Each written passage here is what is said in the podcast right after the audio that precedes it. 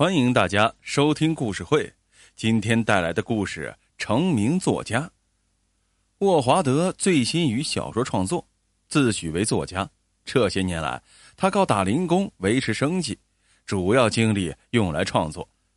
沃华德写出五部作品，可都被出版商给退回来，这让他受到巨大的打击。沃华德决定自杀。这天清晨，他带了一把手枪，只身的走进公园。在准备自杀之前，他做了精心的安排。他在衬衫的胸口前塞了一张纸条，纸条上写着自杀原因。轻生者通常都会留下这样的条子。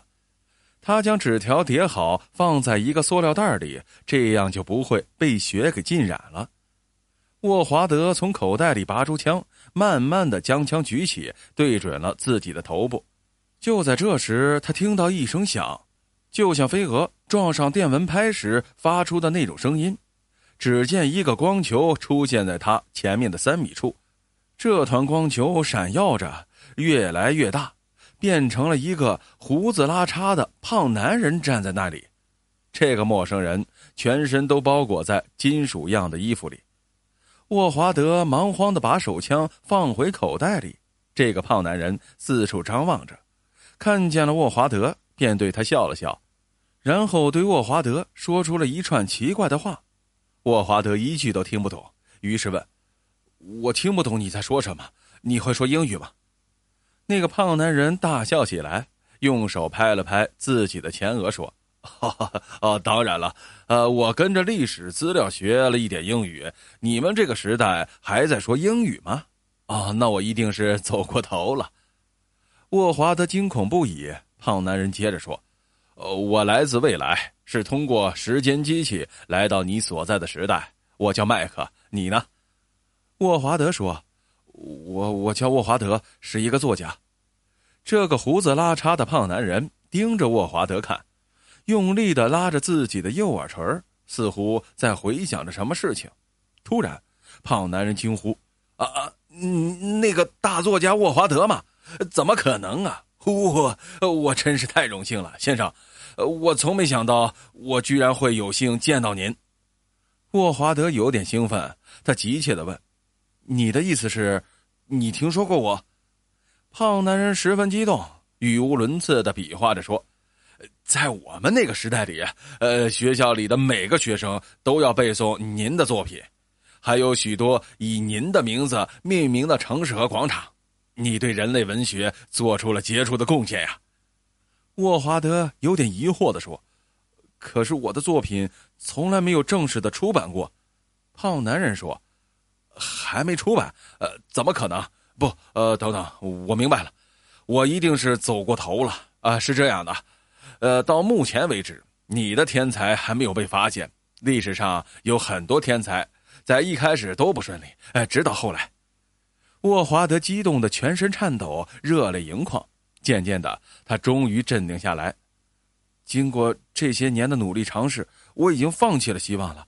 如果不是你今天出现在这里，我现在估计已经自杀了。现在我知道了，一切都会有转机。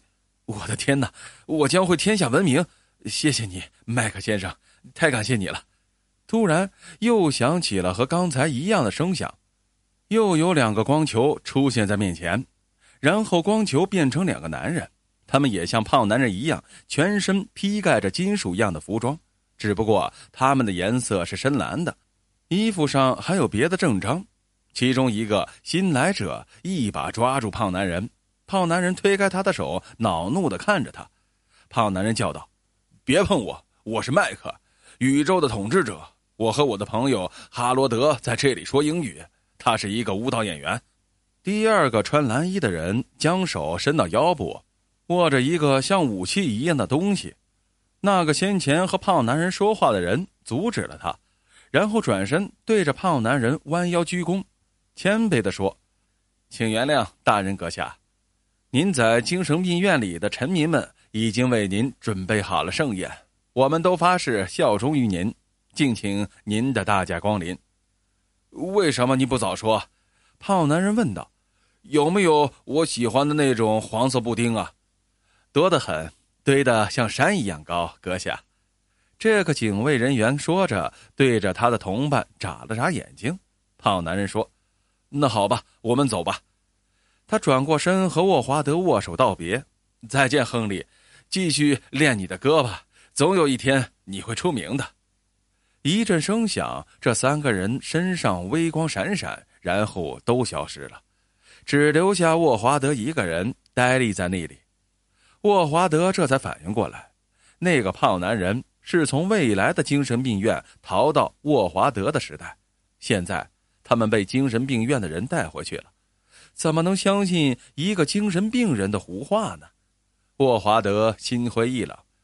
突然一声枪响，惊起了一群鸽子，飞了起来。沃华德还是自杀了。后来警方根据沃华德衬衫里的遗嘱，找到他自杀的真相。在整理沃华德遗物的时候，发现他五部小说。这件事情不胫而走。